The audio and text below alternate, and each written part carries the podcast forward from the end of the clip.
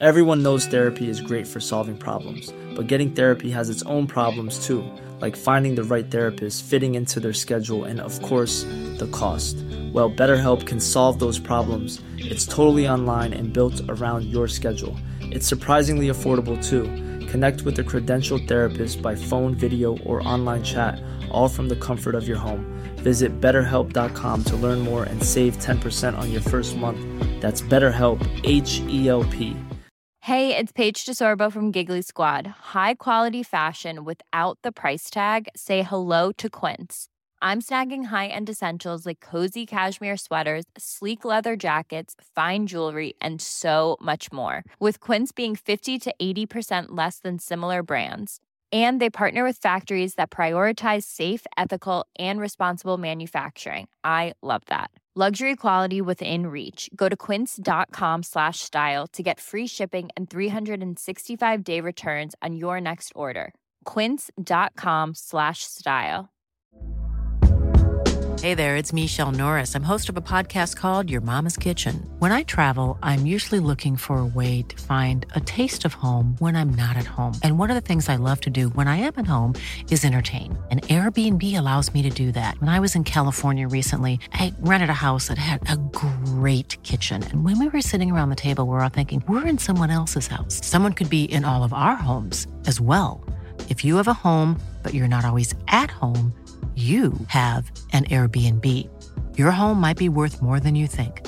Find out how much at airbnb.com/slash host.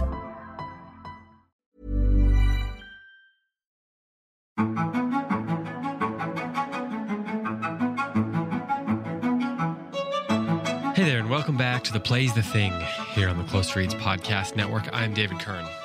Coming up today, we will be bringing you the continued adventures of Angelina Stanford and Andrew Kern in the world of Much Ado About Nothing. Today, they will be talking about Act Three. Hope you've been enjoying all these conversations uh, through Shakespeare, in particular through Much Ado About Nothing, uh, the last few weeks. Before I get you over to their conversation, though, let's talk about St. John's College. If you love Shakespeare, you will love St. John's College. St. John's is a leader in classical education. Founded in 1696 with campuses in Annapolis, Maryland, and Santa Fe, New Mexico, St. John's iconic Great Books program covers philosophy, science, math, music, Shakespeare, of course, and more. Spend four years exploring three millennia of the greatest thinkers, or you could do it in two at the Graduate Institute. With generous financial aid available, St. John's is among the most affordable colleges for true seekers.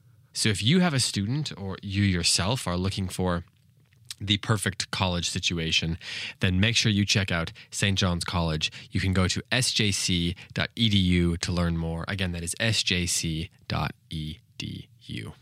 All right, with that, here is Angelina Stanford and Andrew Kern, who is calling in uh, on the phone from Canada because apparently in Canada, Wi Fi is an issue. That is a massive generalization and an overstatement, over which I will probably get in trouble with my Canadian uncles. However, he was having trouble getting connected. He had some trouble with a webinar recently, so we decided to just do it over the phone. So it does sound like he is in a tunnel. I hope you enjoy this conversation between Angelina Stanford and Andrew Kern about Act Three of Much Ado About Nothing.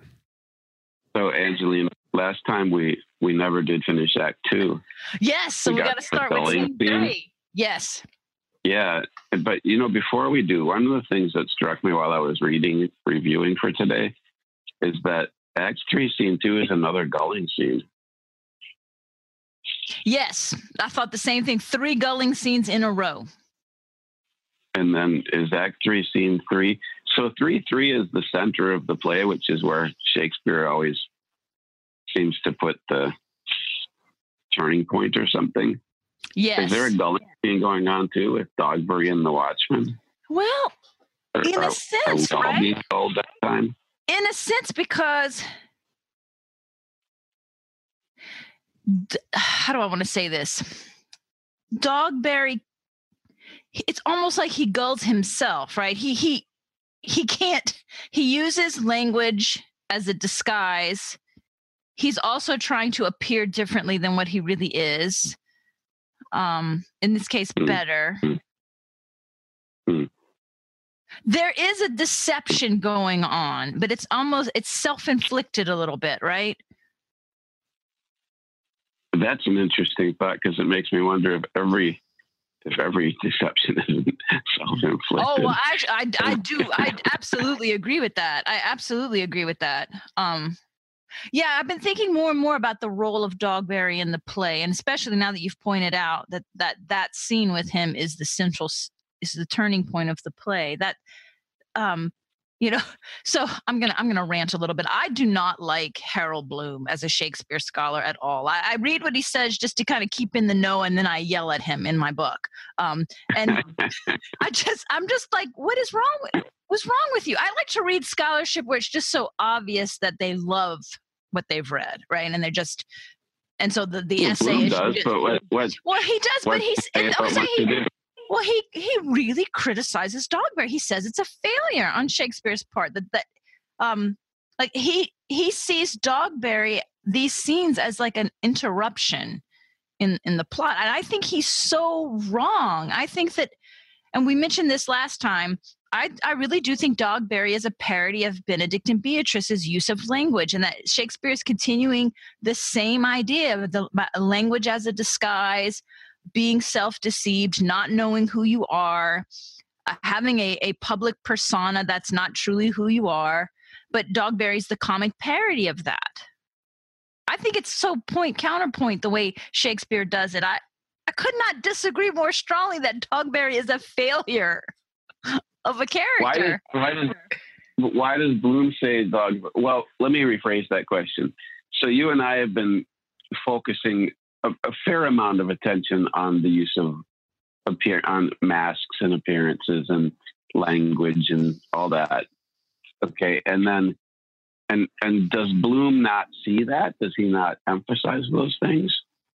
Or what? What's his? What makes him conclude that Dogberry is a failure? Oh, I'd have to go. I'd have to pull the essay off the off the uh, shelf, and it's in it's in the other room. Which I mean, I'm happy to run out there and get it. But uh, off the top of my head, I I don't remember that he really makes a strong argument. He just he just states it that he thinks I Dogberry is a failure. So, so he doesn't want to have them this morning examined before your worship. He just wants to say it. He wants to just take the examination himself. Right. I guess that nice. That was well played. I was quoting Dogberry against his ass- assailant. His assailant being Bloom. Dogberry so offended say- by the essay. He's yelling, "Let it be known, stated for yeah, the yeah, record, that's right. I am a failure as a character." Well, that's kind of what an ass is, isn't it? So there's Harold Bloom telling the world Dogberry is an ass. he predicted it. Dogberry the prophet. Yep, yep. Just said, "Oops." I was going to say, Angelina, what pace is this that thy tongue keeps? You know, Shakespeare's got away with words. I don't know if you've ever noticed that, but he's pretty, you know, pretty good with words. I'm so glad you pointed that out. He's clever, that one. Yeah. Yeah, He pay, pay attention. He's got good wit. He should be a writer. You know, all he ever did was write was write these dumb plays. He should have tried some literature. I'm glad you brought that up, though. I always feel the need. I always feel. I always feel the need to just remind people that Shakespeare was like your Saturday afternoon matinee. You know, you could pay a penny and and you could go and see a Shakespeare play if you had a little extra Yeah, money. if by that you mean fruit. that, that yeah, yeah, little Well- higher quality than most of the well, Saturday it- matinee. Yes, it absolutely higher quality. I I don't disagree. I, I but I it's funny because I'm the one that always wants to argue for the sacredness of literature that it should be taken seriously, uh, and I absolutely believe that. But then when it comes to Shakespeare, I almost want to just keep dragging him out of the ivory tower that we've put him in, and just remind people that Mhm. it's fun. It these were not that there is not brilliant things happening in this play as a work of art absolutely i mean shakespeare's genius to me is that he could operate on two levels and um you know the high the high art level and the low art le- level and so that he you could just have a f- fabulous few hours laughing and enjoying yourself but then if there's if you want to look for more there's also more um it's funny you know trends come and go um with how we view we view art and and lately i've been feeling like i need to give people permission to enjoy this stuff. Just it's okay to have fun. It's okay to laugh and to think man what a great ripping storyteller this guy is. Like that was hilarious. Yeah i would even go so far as to say that that your moral obligation is to lighten up and stop being so serious yes serious but not sad let's put it that way to use Shakespearean language, serious but not sad. oh, the, I, the, um, yes. the, the thing that amazes me is that in his day, Jacques Barzun goes into this too. In Shakespeare's day, that that that groundling could come into the to to the globe and could watch the play and could follow it. And in in the days of Sophocles and Euripides, the commoner could come into the amphitheater and watch the play and got it and understand it. But if you do anything intellectually demanding in the slightest way that plays with language or that or that um, raises questions, anything like that in the modern, if it's not just sheer propaganda for nihilism, the modern common person, whatever the heck that is, in a democratic society too, doesn't get it, gets offended, says, "Oh, it's too highfalutin," and goes back to explosions and sex scenes. You're right. Yes, we we we we want to divide the art, the line between high art and low art, and say it's one or the other. And you know, and, and Shakespeare wouldn't wouldn't let us do that. And while you're talking, what also what also strikes me, you know, so we read Shakespeare or we watch a Shakespeare play and we say, oh, that Elizabethan language, you know, they talked so funny back then. And I always have to remind my students, no, they did not. This is poetry. No one talked like this. no one walked around London speaking in blank verse. But that also speaks to the audience that they could they could follow Exactly. high poetic language. And this I'm spinning off the top of my head here. Not entirely. I mean, I've I've read articles about this, but a lot of that has to do with the fact that they read the King James Bible and they heard the prayers of the Book of Common Prayer, and they would have heard the, even a commoner would have heard the, that language read out loud their entire lives. That that trains the brain, I think, in a way to understand that poetry that we don't have. You know, Evelyn Waugh, when he wrote the second, I think, version of Brideshead Revisited, that I found I found a foreword that he wrote to it to it. And in it he he described how and I found this utterly fascinating. He described how growing up in I mean, he was an aristocrat, he was a snob. Growing up among post World War One, I, guess, snobs, toffs, aristocracy. The one great thing about it was the language. He said that if you if you learn that language and listen to it, the conversation around the dinner table is refined. It can cover any topic under the sun with with a complexity and a nuance and a grace to it that that um, that doesn't happen in he would have said that doesn't happen in the lower classes and if there's any defense under the sun for an aristocratic society the defense i would make is that it preserves language and the thing about that is that if the aristocrats are are decorous in their speech it does lift everybody's speech in the whole society. It doesn't mean everybody else can do it, but it does mean everybody else can hear it. And and when what he says is that if you if you grow up on that kind of language and then go to Eton and Oxford or whatever, and and read the poetry and write the finest writing that you can do, then it's very easy to descend from that into the simple language of the common folk. Now that's a very offensive way probably for most Americans to hear it put. And I'm I was- probably was- even I more was just offensive thinking that. It rubs But- against the grain but- of our Americanism, but I agree with you. Keep going. Well, it rubs against the grain of my my middle classness. I mean, I resent it, but that's why I can't speak better than I do is because I wasn't raised by snobs, right? but okay, so so the point is it's very easy if you have a smooth ease of language at the high level. It's very easy to come down to the simple and to the imprecise, but it's impossible to go up from the simple Yes. and imprecise to the complex Yes. and nuanced if you aren't if you aren't trained to that. And so now, as an aside, when people say, "Why do you want to learn Latin?"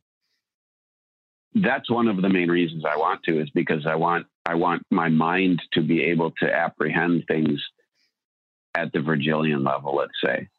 And you can't in English if, if you only speak English, especially if you only speak my lower middle class English. So now I just created all kinds of offenses and everything. But my point is, and Barzun goes into this, that in that day, everybody could go to a Shakespeare play and get what's going on.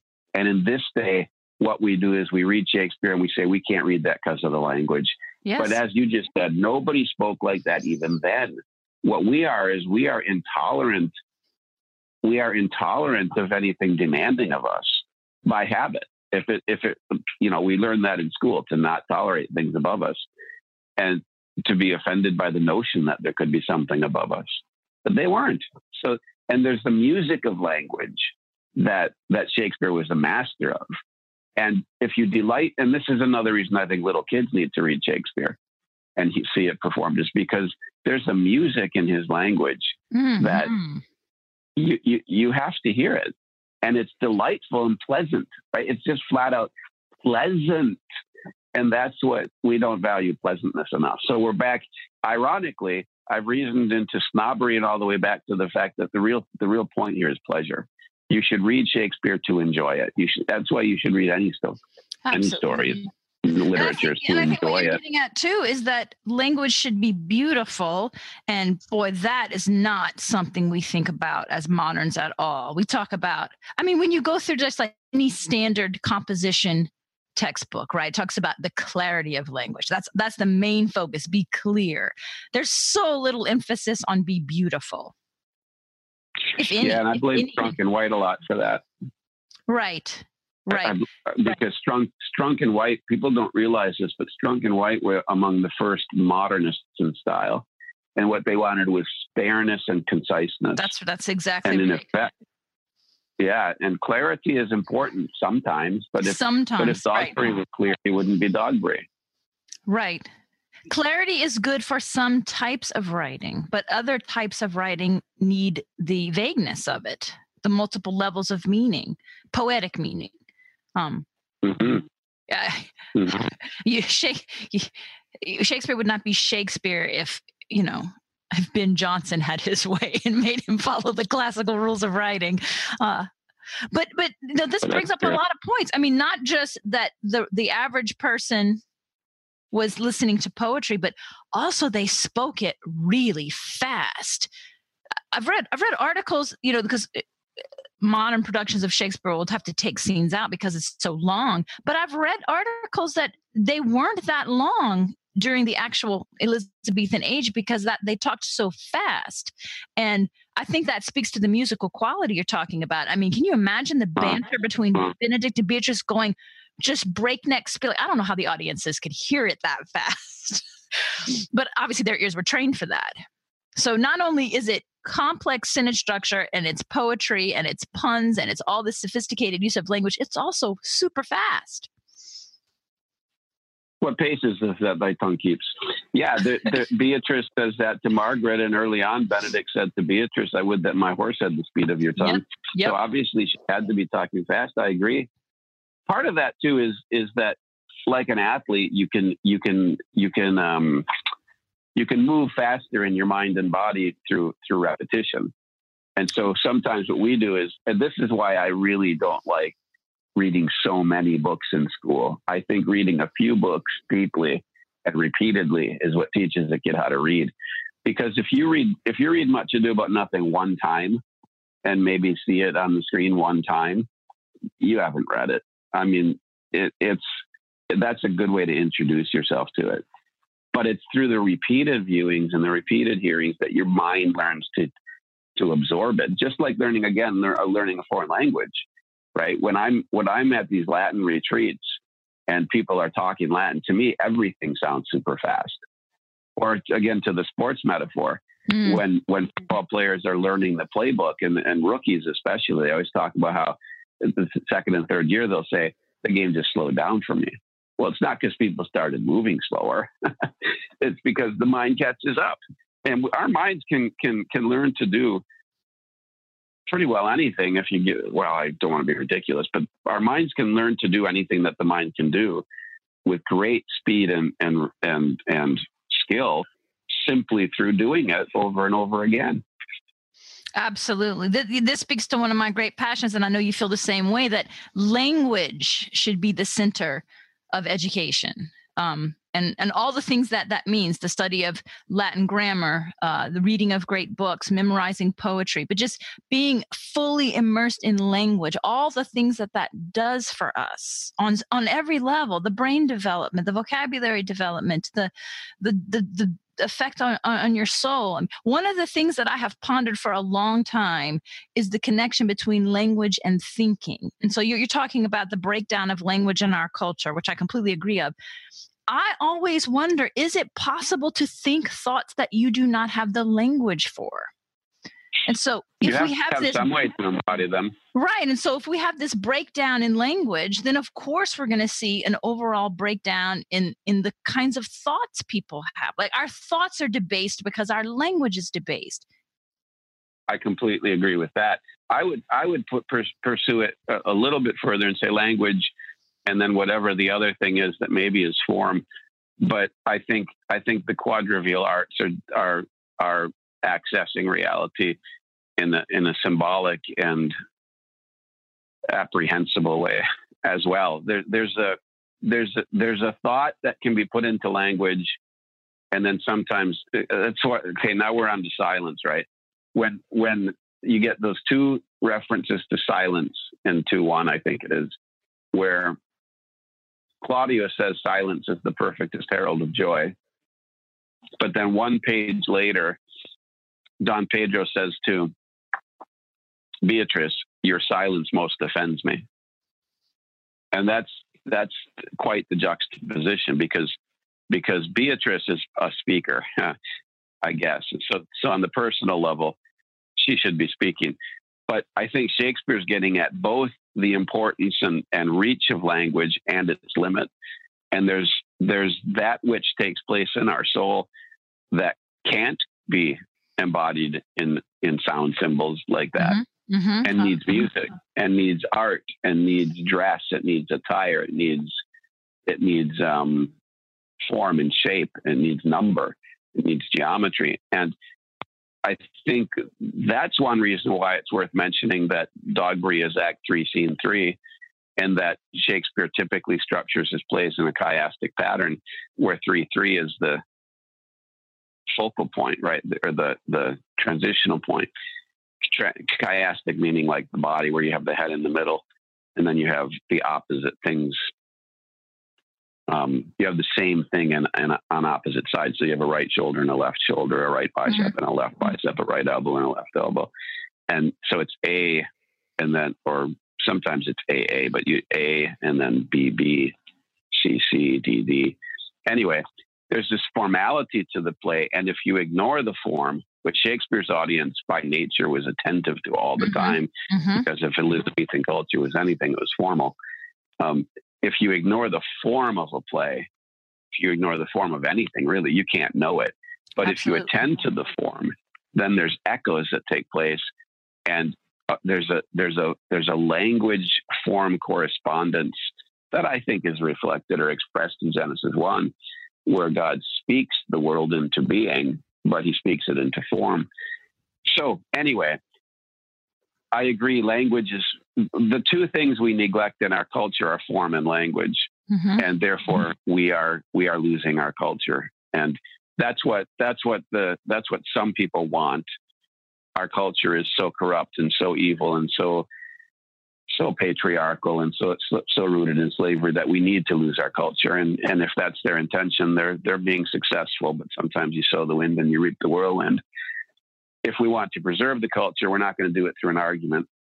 we're going to do it through the use of, of beautiful language and, Absolutely. and making really good art. Abs- uh, I Whoever tells the best stories wins, Angelina. Yes. Whoever tells the best stories wins, and that's why the tragedy of our age is that is that if I can exaggerate, right thinking people make horrible movies. That's and- right. The stories of our age belong to the most propagandistic, immoral um, views of the world. And in fact, the sto- you know who tells the stories of our age is the advertisers. Yes. Th- those those those control us far more than we're aware. We internalize those stories. if we keep the volume up. I think we don't. I think we when we if we're going to watch a football game or a baseball game or, or a sporting event or or you know some cultural thing on TV or or just our favorite show. Watch the show, but you got to mute the commercials because those are coming after you and they're subtle and they know you. They research you. They know exactly how to get you, and you got to turn them off. But more importantly, we need we need to be making our our, our stories and they can't just be the same old morality tales. They have to be just goods. Wendell Berry, Flannery O'Connor, you know, the kind of story that says that that's just a dang good story using language beautifully. That's Mhm. what we need. Formal. They have to be formal. Could not could not agree more. This is why I always say stories will save the world. Um hmm yes. Either that or the world won't be saved.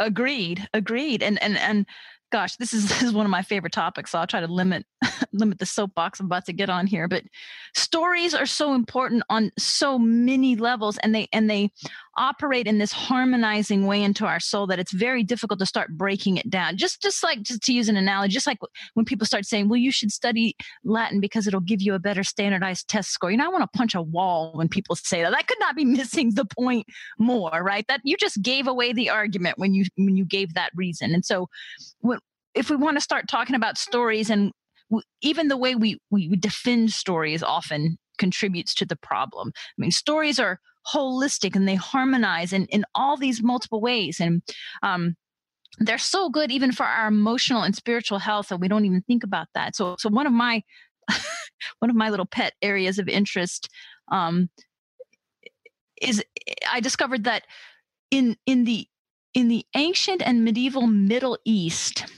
they treated insanity. Ready for the ready for this? You know what the cure for insanity was Music.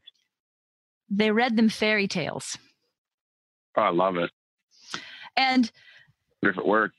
it i think it did work and the the idea behind it was that the insane person was operating on some sort of interior logic that was disconnected from reality it made sense to them Mhm. everything an Mhm. insane person does makes sense they're actually not illogical they're hyper logical they're just based off very faulty premises um, and so they would reorient them to reality by introducing fairy tales to them which is just fascinating to me on a number of levels but i think that this is what good stories do to all of us it it reorients us to reality which we can get lost Okay, in you're killing me.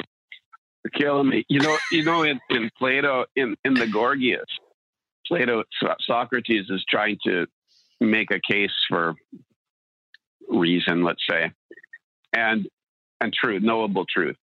And there's he he silences Gorgias in in the in a discussion. Then the second guy steps up and he silences him, and then the third guy steps up who's just completely obnoxious to the point of being on the on the is so cynical and so nihilistic that he's on the verge of insanity. And Socrates, let's just say he doesn't use the science the Socratic method with him. He the guy says, just tell me. Just tell me what you think because I don't want to have a discussion. I don't want you to manipulate me. So Socrates tells him a fairy tale. oh that's fantastic it's magnificent. Fairy tales are the foundation of wisdom in so many ways. Now consider this. Here we have in Much Ado About Nothing, Mhm. we have two characters who are seeming to be rational people. They're very cynical, yes but they can't get in touch with themselves. So what do they have to hear in order to discover themselves? yes in effect, they have to be lied to. They have to be told a fairy tale. They have Which to be told the exact reorients them. they want to hear. Right. And it reorients them to the greater reality, the truth they've been carrying around all the time but can't acknowledge. Yes, I love that. Exactly. What I I, love love, that. about people, people when people say well, should Christians read fiction, my answer to that is the reason Christians should read fiction is because Christians are fictions. And what I mean by that is not that they're hypocrites. I mean that they're the image of God. Okay. Fiction Yes. means something made. Okay? Yes, So yes. so a story is a fiction because it's made up. All right. So are we. We're made up. We're images. And as something made in the image of another, we love images. We learn from images. We are analogies. We need analogies to know reality. Absolutely. In fact, I don't believe personally that we can know reality other than analogically. Oh, I'm clapping over here. Yes, I com- I could not agree with you more. Absolutely. And that's one of my pet peeves too. I like to go around correcting this horrible idea that fiction means false and nonfiction means true. No, fiction means a work of the imagination. It does Right. not imply truth or falseness. For example, Beatrice like a lapwing runs close by the ground. Okay. Is she really running like a lapwing? No. Yes, she is. Or no, she's not. Whatever you said, I could have said the opposite, right? Because she is. Exactly. It's a, it's a picture. It's an image. It's made up. It's a fiction. It is a fiction that reveals the truth. Yes. Okay, and that's what that's what our culture, our world, and our souls, especially our mad people souls, especially that element of me that's mad. Mhm. What we need is stories instead of arguments. And and Yes, you get yes, this is what yes. drives me nuts about the the worldview people is that that's always an argument. Look, you want to tell people about the Christian worldview, then tell them a story because the Christian worldview is a story worldview. That's right. Exactly. And and uh, yeah, that's another one of my soapboxes, of which our listeners can download any number of my CiRCE talks to hear me rant against this. But yes, they also want to turn stories into an argument, which they are not. They want to, you know, take the parts of the story apart and look for the argument. No, the story is the story. Oh, oh, but this is so. You know, everybody's thinking, when you talk about much, much about nothing?" And I'm thinking, we are, That's what I'm So, thinking too. yeah. I'm making the connections in my head as we go. because Benedick. As soon as you said the story's not an argument, my mind fell on Benedick responding to. Yes, right. He makes he Oh, and it's but it's humorous because it's ridiculous logic. The world must be peopled, but he's right. But he's trying to do this logical argument thing. but the but the thing about it is, and what we're discussing is persuasion, right? We're discussing how a person becomes persuaded. We're discussing worldview versus story, for example. And what does he do? Okay, so they tell they let him overhear a false dialogue in which they tell a story in sort of argument form, but it's personal. It's it's um it's narrative, right? Mm-hmm. And and midway through, Benedick says, "I should think this a gull, but that the white bearded fellow speaks it. Right. Knavery cannot sure hide himself in such reverence. Well, apparently knavery can, and apparently sometimes reverence takes the form of knavery in order to reveal itself. Which reminds me of something I think it was Saint Augustine said about about, or maybe it was Thomas Aquinas. But in any case, the most effective metaphor or image is the one most different from the thing being revealed because because your mind has to leap the gap. And that is why it is so fitting for god to reveal himself in metaphors like an unjust judge. Because because when you hear jesus say that prayer is like talking to an unjust judge the very difference the knavery if i can be forgiven using that term the knavery of such reverence is what makes the reverence visible. I guess it's like a, a diamond on velvet, but I don't think that's really the point. In any case, Benedick is, is listening and he's starting to, to, he has to, he has to come to a conclusion. What is the moral of the story he's asking? When he gets to the, when it's all done and they let, they say, let's send, let's send her in to get him mm-hmm. to dinner. His response is, this can be no trick. That's his conclusion. Right. Why? A, the conference was sadly born. B, they have the truth of this from Hero. Okay, so the, the witness is onto it. Three, and I love this language, they seem Mm-hmm. to Mhm. pity the lady. To pity the lady.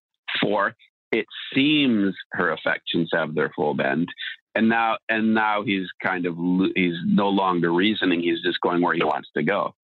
Love me, why it must be requited. Problem? I hear how I am Mhm. censored.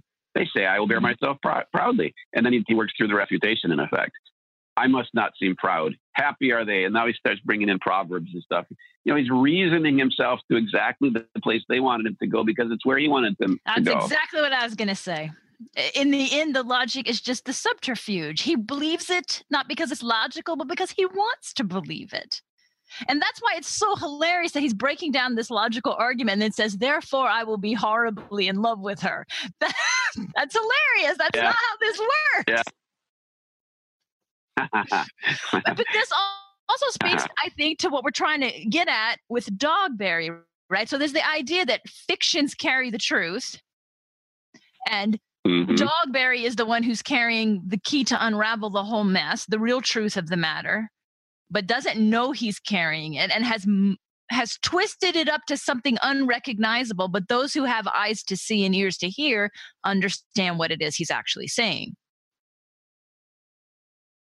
Sometimes he leaves well, in the behind sense, but in, in the sense of uh, you know, unraveling who the real bad guys are. Yeah, yeah, yeah. It comes out. It definitely comes out. You know what surprises me that he doesn't like that Bloom doesn't like Dogberry is Harold Bloom is a self-professed Gnostic. He even wrote a whole book about Gnosticism and literature. And if Gnosticism is anything, it's the idea of emanations from a logos, right? So the further you get from a logos, the more the more the um, logos can enter into the lowly okay but but you have to get far removed from so you would think a gnostic would be really welcoming this notion of a dogberry being the means to reveal You the actual logos the actual point Huh? You would think. It is an offense to say again against his will One of the things that we have stuff like that that's so profound go ahead sorry well, one of the things that we haven't talked about, and I'm just going to bring it up, but I don't necessarily know what the answer is, is the fact that 50% of Much Ado About Nothing is prose and not poetry. And Shakespeare usually is very intentional about that and about what characters speak poetry and what characters speak prose. So, for example, um, in The Taming of the Shrew, uh, the framing scene when um, Christopher Sly comes in, he's the tinkerer, he's low level, so he's speaking prose because poetry is for the high level characters. And when they convince him that he's actually a nobleman who has amnesia and just doesn't remember that he's a nobleman, he immediately starts talking in poetry. So Oh, Shakespeare funny. Shakespeare does all those uh, kinds of twists. So I can't help but think about the fact that Beatrice and Benedick speak prose, right? They're these they're reasonable characters. They're hyper rationalists. They're anti romantic. So they speak in prose. Um, but then I noticed that after Beatrice's gulling scene, she switches to blank verse. Now she's so now she's becoming, I guess, romantic and in love. i'm looking for that that's amazing Yeah, I, I don't know if see it claudio speaking poetry Cla- Claudio definitely speaks in poetry. So and Leonato, pedro huh oh here's okay here's beatrice hero why hero uncle senior benedict friar oh good grief huh so that last how fascinating that the tragic scene is is poetry Right. Right. And I didn't I haven't looked close enough to trace it the whole way through. Uh, but but I know Shakespeare does this intentionally when he switches between poetry and prose. So and and I think yeah, I think it's very significant that Beatrice and Benedick's War of Words is in prose because I do think they represent like we've been saying this hyper rational logical, you know. Be- Beatrice's reasons for being against marriage are also very logical, you know. And so are Benedick's, I'll be cuckolded. It won't be good for me. It'll be a loss of freedom. Beatrice says, it will be a loss of freedom to me too. Why would I do such a thing to myself? Course, that's the paradox of love. It's a willing enslavement to another person, and you do it willingly. You throw yourself into the dungeon with them. It's not logical at all. Huh. Um, it's not enlightenment or logical. That's for yes, sure. that yes, that's what I'm. Yes, that's what I'm speaking to. Huh. That that's the I'm. You know, I had never noticed. Not you. See, you've got me looking at the text, Oh. looking for the poetry. Okay. because too thick-headed to have noticed that before. That's amazing.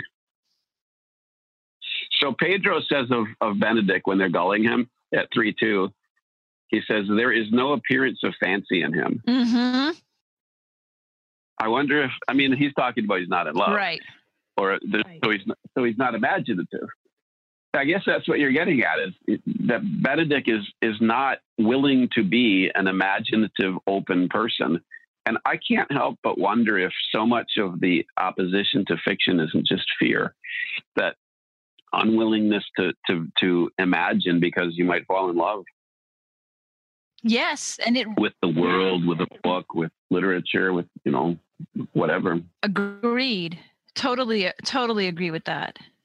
And even though you know that scene with the toothache, that's a so even that's a pun because apparently the Elizabethan thought was that if you fell in love, it would make your teeth hurt.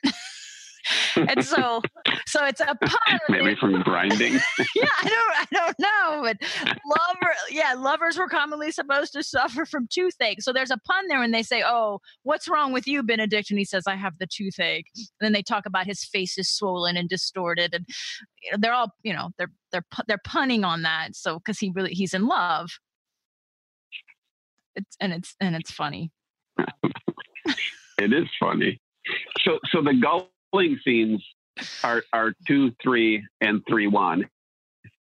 And they're just really funny. And then in three two, Claudio gets gets gulled Yes. by Don John. Yes, yes, And then and then there's the there's the scene with Dogberry, which is kind of the inversion scene. After that, Hero Margaret, Margaret and Ursula get into this really weird discussion that I could not understand about fashion. yeah. I don't follow I that it either. I kind of just felt like that was too. I was hoping that a lady could explain it to there. me. No, sorry, I would not be the right woman to explain that.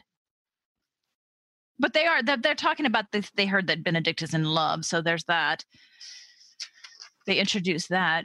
But uh, what- did I? What Yeah. did I want to say Yeah. about this? Oh, oh, I think it's worth noting because I think this speaks to what we're talking about too, with how stories have degraded. We we've degraded language, we've degraded storytelling. Um, we have rejected more imaginative, what the um, what the romantics would have called fancy works of fancy, uh, to more like hyper realism, right? Which I argue is a fiction in itself. There's no such thing as a realistic story. Stories by nature are crafting and putting things together that don't actually happen in real life, like condensing time, for example. You know, it's in But don't you think that's what the um that's what the um postmodernists have got right is that is that realism is rubbish. So they've they've kind of exploded the boundaries and Yes. gone maybe too far. No, I agree. I actually do think we're beyond the tipping point, and that's why we're seeing, you know, superhero movies. I think I think we've we- I think we've gone as far as we can go and been like, okay, actually, realism is is boring. If somebody really did.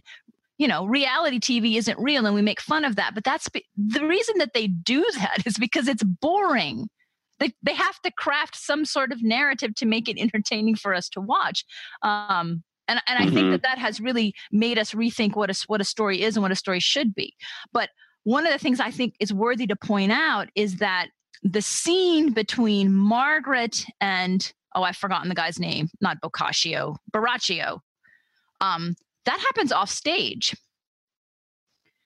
Right. We do not Right. see that. That is off stage. Um, the characters talk about it, and and and that speaks to something that was a long It's off. it's obscene, right? Off stage literally means off stage. And so that was an ancient idea, that was a medieval idea, and a Renaissance. It's an idea that held on for a very long time that some things were not appropriate to be on stage, right? So Lady Macbeth kills herself, and then somebody walks in and says she killed herself, right?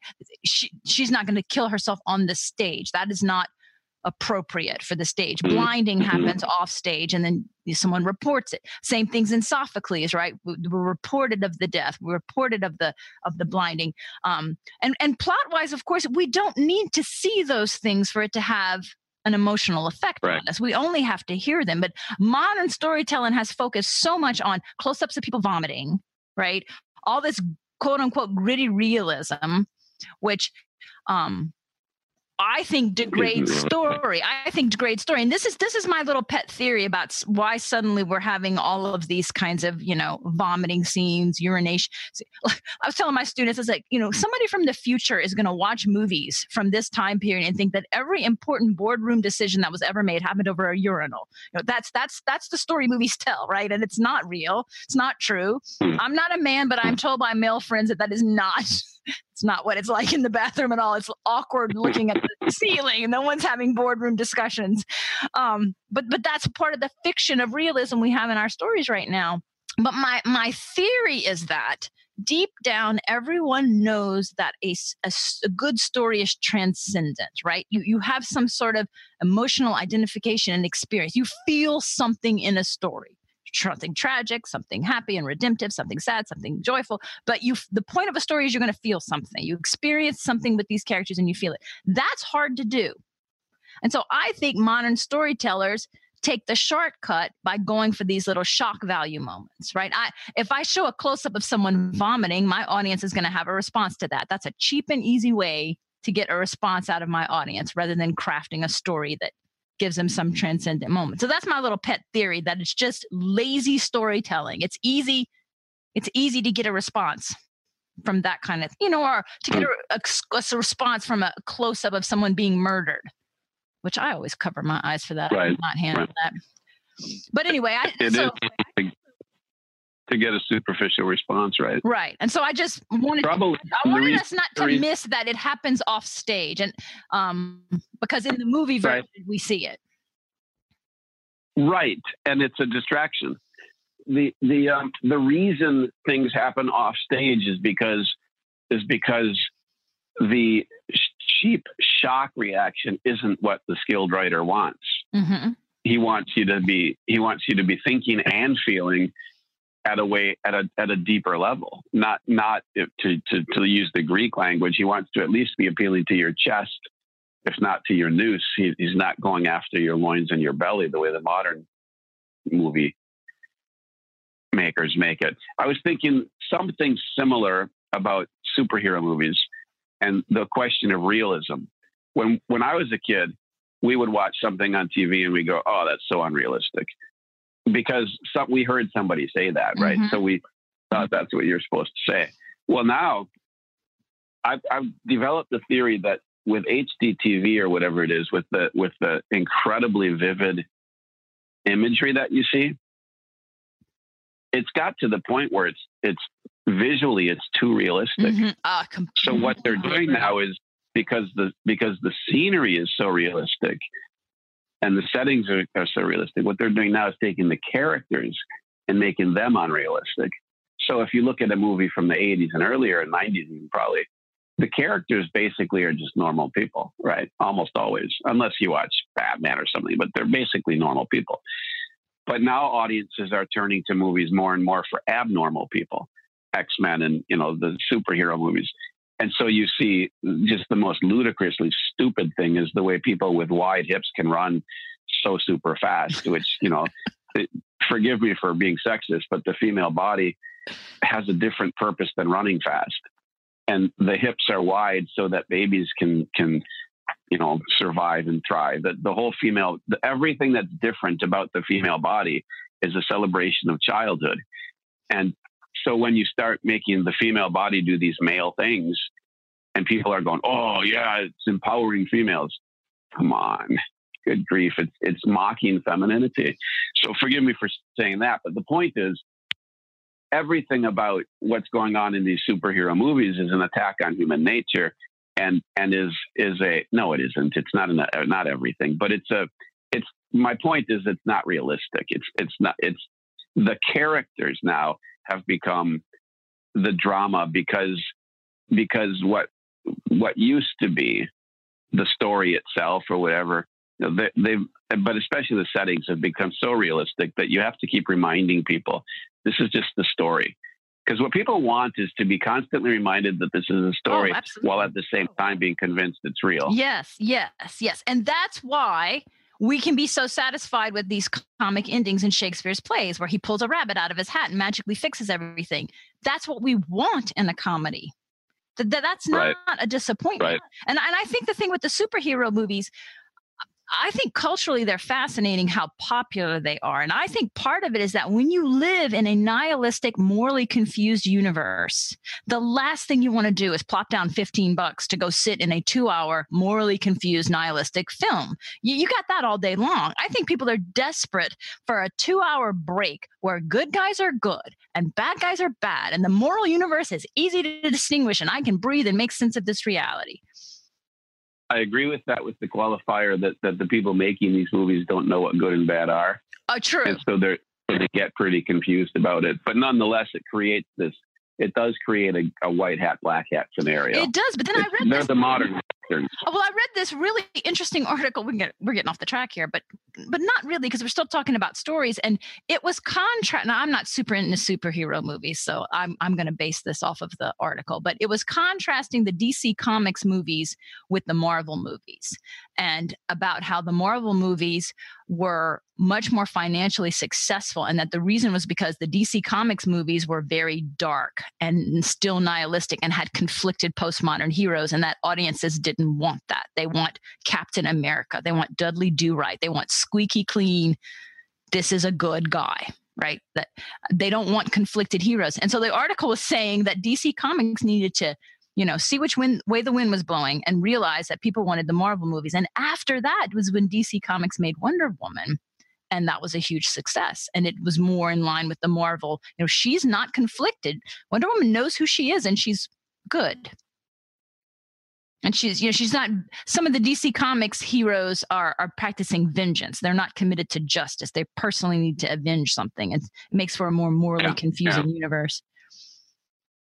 But it Yeah. this does actually uh, apply to Shakespeare because we're about to see Shakespeare not this in in, in Act Four. He's going to create a, a knot that seems like there's no way out of this, and Claudio is going to come out looking really bad, and then he's going to turn it all around and happily ever after, and that's not a flaw in the play.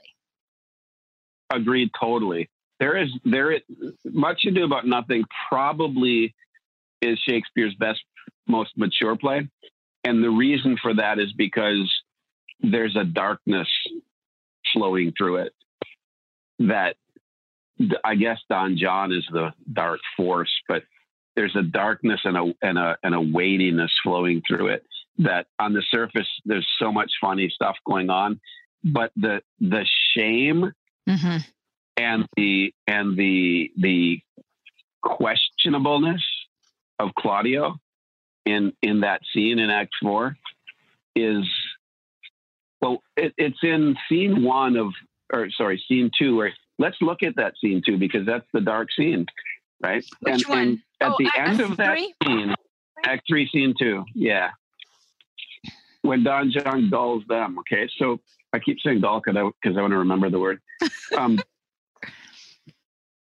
Claudio, okay, so Claudio and Pedro um, get John's report, and Claudio says, May this be so? Pedro's response is wonderful. I will not think it. And Don John says, If you dare not trust what we would say, what, but if you dare not trust that you see, confess not that you know. If you will follow me, I will show you enough. And when you have seen more and heard more, proceed accordingly. Don John's being very, very subtle here, right? He's, Oh, he's, yes. Oh, he's yes. saying, look, I'm going to show you, and then you ba- base your actions on what you see. Again, it's about rhetoric. It's about persuasion. How do you win somebody's heart? And Don John is very clever at that. But watch what Claudio says. Mhm. This is never in the movie, it seems. If I see anything tonight, why I should not marry her tomorrow, in the congregation where I would where I should wed her, there will I shame her. Mm-hmm. And Pedro says, And as I wo- wooed for thee to obtain her, I will join with thee to disgrace her. And there's a certain there's a certain rationality to this a certain um, self protection that's disturbing because, okay, now go back to scene one where they're gulling Beatrice. All right. And I love the metaphor. Here. Now, this is ladies talking, so you have to read it, but go back to scene three, scene one of Act three when Ursula and Hero are talking. Okay. And Beatrice enters and, and hides. In my book, it's line 27 ish. Yeah, I see. Um, Beatrice hides, and uh, Hero says to Ursula, Now begin. For look where Beatrice, like a lapwing, runs close by the ground to hear our conference, because she's been told that, that, that they're talking about her. Okay. Okay. Now say, look at Ursula gives this wonderful picture. Read, read what Ursula says there. The pleasantest. The pleasantest lines. angling is to see the fish cut with her golden oars the silver stream, and greedily devour the treacherous bait. So angle we for Beatrice, who even now is couched in the woodbine coverture. Fear you not my part of the dialogue. Then go we near her that her ear lose nothing of the false sweet bait. This is poetic lines. Um, what yes. I loved about this, I made a note in my margin. What a fish does when it's pursuing the bait is casting aside self protection. It sees the bait and it stops reasoning, it stops protecting itself, and it goes after the bait. And in the case of the fish, of course, it gets killed or put back, it gets hurt anyway. So angle we for Beatrice, right? But but Claudio won't give up his self protectiveness. Mm-hmm. Even even now, preparing himself to be deceived by Hero when in fact he's being deceived by Don, Don John. That's right. And this and what, to, what I would, go ahead. Well, I was just going to say that what I would suggest is that it's it's the it's the um, inability to accept reality that leads Don John to think he can protect himself from deception and thereby becomes deceived. The the the fact of the matter is we're all prone to be deceived. And it's like Jesus talking about the Pharisees if I had not come, they would not have sinned. Or when he says, he says, if they seek honor from men and not from God. The reason we believe what we believe is partly because we reason ourselves to it. But much more, we believe what we believe and we do what we do because of whose respect and honor we want to receive. Who are we looking? I say this all the time in talks, so forgive me, but whose well done do we want to hear? Mm-hmm. That's what determines what, what, what, and, and who's, and Claudio's confused. He doesn't know whose respect he wants. And that makes him prone to deception. He doesn't know himself. And that, and, and, and forgive me, but Beatrice and Benedick, same thing. Oh, yes. They don't know themselves, don't know what they want. But with them, at least they really want something, right? At least they, they really do want each other. And as soon as they're given the opportunity to admit that, they do. But Claudio, he hasn't got in touch with himself yet. He doesn't know who he is and what he wants. And he needs a better story to be told him to figure out who he is. And I think with all three, because uh, we said Benedick and Beatrice are deceived because because they want to believe it. Uh, that's a sense in which that's true of Claudio too. I mean, Cla- they've been talking about cuckolding this Absolutely. whole time, and so he, he's very quick to believe that this is this has happened to him. That what Benedick has been saying happens to every man is now happening to me. And um, I also like falling in love no being cuckolded that that Hero is not that he's been deceived that he's been deceived by the woman he loves that she she's running around right. with other men.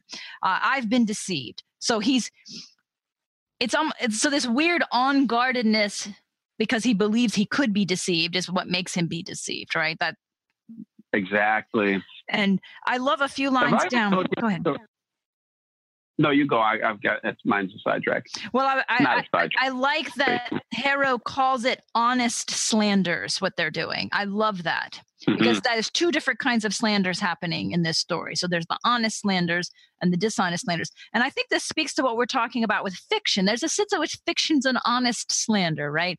It's not really the truth per se, but it's the greater truth. And I also love that they keep yeah, going back. Yeah, that, truth I love that they keep going back to the idea that Cupid wounds you. And I think that speaks to what you're saying about Claudio's self protectedness. He doesn't want to be wounded, not really.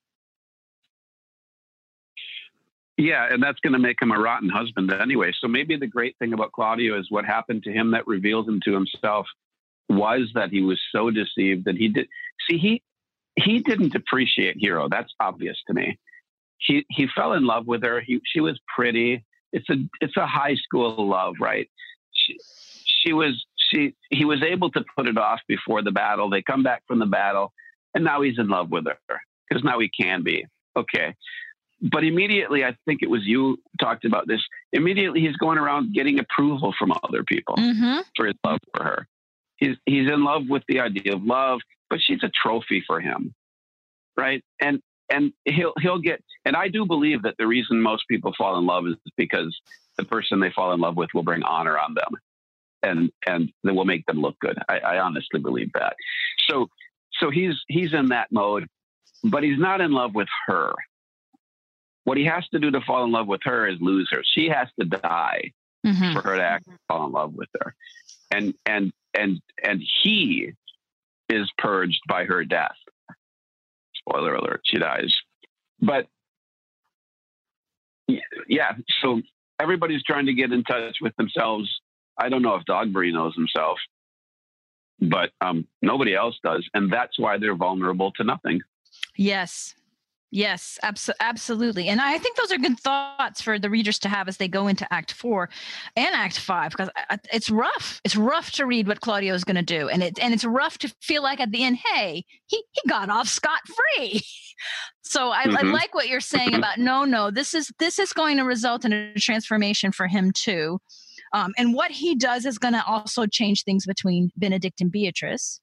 So it's a transformation for them as well. And I also was struck this time by that Leonato is is a fool. There's a, been a, a so there's that earlier scene at the masking ball when they're when he's being deceived accidentally, well intentionally, that Don Pedro is about to make advances to his daughter, right? And he asks, "Well, how do you know this to be true?" And the guy says, "Well, I can show you. I'll bring. Let me bring the guy, right? So let me bring the witness for you to question. Leonato says that's not necessary. And then he's deceived. This is almost exactly what happens with Dogberry, right? I've got these guys. I want you to examine them. And Leonato's like, no, I can't. I'm not going to examine them. I'm on my way to the church. So his refusal to continue to just to stand there and actually look at evidence and get all the facts keeps causing all these problems. That's fascinating. I hadn't thought about that. So, so there is a place for reason and careful thought. Then it's not all just about desire. It's Yes. not oh, all yeah. That would not be Shakespeare's way to give us any neat and tidy emotion versus reason. Therefore, no, he's gonna he's gonna show there's a relationship there, right? Mm. Mm.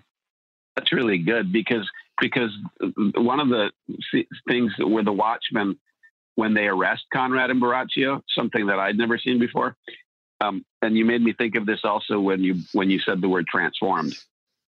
Um, so there's this idea of Claudio being transformed, and there's the idea that that um, Leonato is too hasty to listen to witnesses. He's al- he's a businessman. He's always on to the next thing. I can relate to his folly. Um, the the uh, the the second Watchman around 164. Well, let's go with here. Why don't we just read the ending of Act Three, Scene Three, starting with the arrest, where where the first Watchman jumps up and arrests him. Okay, I'll I'll be the first Watchman. You be the second Watchman. I'm trying to find that. W- Roughly, what line are you? Very end. I, I wonder if your book doesn't have it, maybe, but it's 162 in my book. oh, I Act got three, it now. I got three. it now. Okay, I got it. Uh, Yeah, yeah. We charge you in the prince's name. Stand this. Yes, that. Okay. And it's it's right where Borachio has just told Conrad the whole story, where apparently even there it's masking, right? Where Hero and and I mean sorry, Conrad and Margaret are apparently they're playing some kind of sex game where they play roles. Yes, And yes. each one is pretending to be somebody else. So so he's got Margaret saying Claudio and he is saying Hero Yes. while you know and nasty. this is another um, eavesdropping scene. So, so the guards exactly they overhear this conversation. perfect. They overhear a conversation that was overheard about being overheard in another conversation about wearing masks. So we've got very Shakespearean, very Russian doll esque. So at the end of that, the first watchman says, "We charge you in the prince's name. Stand." Your turn. Sorry, I got a text from David that we need to wrap it up. Okay. Okay. Call up the right master constable. We have here recovered the most dangerous piece of lechery that ever was known in the Commonwealth. And one deformed is one of them. I know him. Oh, where's the lock? Masters, masters. Masters. You're, you're Borachio, but okay. Okay, I'm sorry. Go ahead. You're second watchman. Your turn. Am I? I thought I was first. You're first. I'm first. Now everybody's No. lost. Never mind. I'm second one. I don't know what's happening. Okay. Well, he wants us to wrap up, so I'll just tell you what I was going to say. Tell That me. word deformed. That word deformed really jumped off the page at me. One Yes. deformed is one of them. What they're doing is he's mishearing something that um, uh, on the previous page, way up at at um, oh, yes. Borachio had said, um, But seest thou now what a deformed thief this fashion is? And the watchman says, I know that deformed. He thinks it's a name. He thinks it's the name of a thief, right? Yes. And- Okay. And then he jumps all over it. And that's what he celebrates that, yeah, one deformed is one of them. But that's what. That's what this whole play is about: is formation, Oh. deformation, and transformation. This is so good because my note says that when he says deformed thief, he's actually talking about like a shapeshifter. And oh, that's Oh, really really? good. That's really good because shapeshifting, that's all part of what we've been talking about, right? Who are we? We're different things to different people. We're different things to ourselves. Huh. That's fabulous. Brings in Harry Potter too. Yeah. Always appropriate to bring in Harry Potter, in my opinion. There you go. all right, we better Yeah, we- wrap it up. I think David's sweating right outside here. So Okay. Okay. Well, we didn't get into much of the, the, the lines in Act Three, but at least we summarized, you know, the, the, the two gulling scenes, which are so funny. And then I get, I don't know if people expect us to read lines or whatever. I don't, I don't, um, I, I haven't, forgive me, but I haven't listened to very many of the Plays the Things podcasts. I'm I- selfish or something. I. I But think what we're doing by by by painting these broad lines and this framework to help people understand what they're reading, I think that's very helpful. I know that's helpful for me when people do that for me, okay. Okay. especially as as Okay. Because because the conclusion in this play is a little bit startling, and I I think I think this will help us to get to the end and not say what the you know what did we just someone needs to take Claudio back and beat him, which is true. so we got to see Yeah, if because Shakespeare a actually lot does do that. people. Claudio needs a beating, but you could say he gets one. Well, that's Um, exactly a lot it. of people, a lot of people read the play or watch the play like Margaret, who says in response to Beatrice, "Oh, illegitimate construction," and they think the play is an illegitimate construction. But is it right? Shakespeare Shakespeare pulls something masterful off in this play. My my my closing thought, and I'll let I'll turn over to you for yours, is is um, that when what we're looking at beginning to end, and I have nothing really new to add, but what we're looking at beginning to end is the interaction of appearance, of reality, of the fact that there's not a clean line between appearance and reality, that seeming and being in human life are actually very close together, and that and that we as images love images and love it in language and love it and so so we're going to have to um, to really get what Shakespeare do Shakespeare is doing. I think we have to grow into the kind of person who can get what Shakespeare is doing, if I can put it that way. And we Oh, I have to that. appreciate the importance of being, and we also have to appreciate the importance of seeming and appearance because appearance, you know, uh, uh, to, to illustrate, clothing in the Bible is not only to cover your shame, like Adam and Eve, it's also to reveal your glory, like the priest. Mhm. And and and, and appearance, attiring is not only bad; it needs to be done with wit and wisdom. And this play, I, I would I would argue, is about people learning how to get dressed properly, how to appear properly. I like that. I like all of that. And that is a huge Shakespeare theme is appearance versus reality. And I and I, I think you're right. I think we need to think about what that means for an Elizabethan because a modern is going to come at the answer to that question entirely differently, right? We would reject the seeming for quote unquote reality. And we would say we the like to have authenticity. Yes, which is just another mask, not just another fiction, but we don't see it that way. And so we would we we tend to look at it as the way to see things clearly is to put your emotions aside and reason your way through this. But as we see that Shakespeare is showing us, right. reason comes with its own set of problems. You can be just as misled by false reasoning on faulty premises as as you can be by by another kind of deception they we can uh, we, we, can as i like to because people want to say no we need to the problem in our culture is we're feeling instead of thinking. And i always say you know it is just as possible to think the wrong thing as it is to feel the wrong thing. I mean people every day that think the wrong thing this is this is not a surefire cure to the answer how do you know reality. Um, it's it's both of those things. The, the, the, how do you see reality is you have to think the right things and feel the right things and see the right things, and that is a lifelong process of transformation, right. which I think Shakespeare is, is right. showing us. So I, yeah, I, I agree with all of that. I think he's giving us very complicated tangles and untangles to to try to see, and of course, well, I'm like no, life. I'm going to save that to when we get for right. Act Four. What I think he offers as as the answer to that.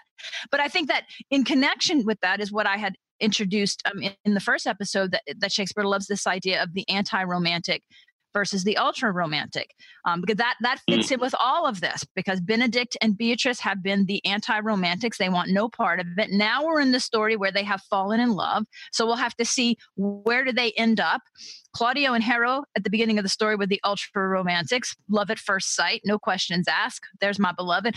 And then we're going to see what happens to them as a result of that. Is Shakespeare going to flip everything on its head? Is he going to reverse it and say, well, now Claudio and Hero are the anti romantics and Benedick and Beatrice are the ultra romantics? Or is he even going to go one step further than that and try to harmonize it and offer a third way? Which Ooh. is so I know we have to we gotta we gotta see where he's going. So I what I love about Shakespeare is that he just just gives you all these beautiful threads at the beginning and then spends the rest of the play turning every single one of them on, on their head. yeah. Well, life does that too, doesn't it? yeah. I wonder if our fear of I wonder if our fear of fiction disconnects us from reality and Shakespeare's trying to bring us back together with it by turning everything on its head. I, I think he does that in a lot of plays, and I, I I think that is very often what needs to happen to us. That we have to be turned upside down to finally see right side up. And I actually think that's the paradox at the heart of Christianity, right? Die to live, be last to be first. I mean, all of that is about mm. here's what you think needs to happen. Now flip it upside down. Mm. Wow. With that, we better go. we better go before David beats down the door. All right. That was, this was a fun episode. I, I enjoyed this. I'm glad. I hope the audience did too. It's uh, you know, it's it's easy to get absorbed in ideas and maybe not look at the words as closely, but that's what the words are for, I suppose. We're trying to enter the reality that Shakespeare has given us. I think this is appropriate. Yeah. All Good. right. Well, okay. until next time, much ado, folks. Yeah. yeah. Much ado. Love it. Goodbye. All right. Bye bye.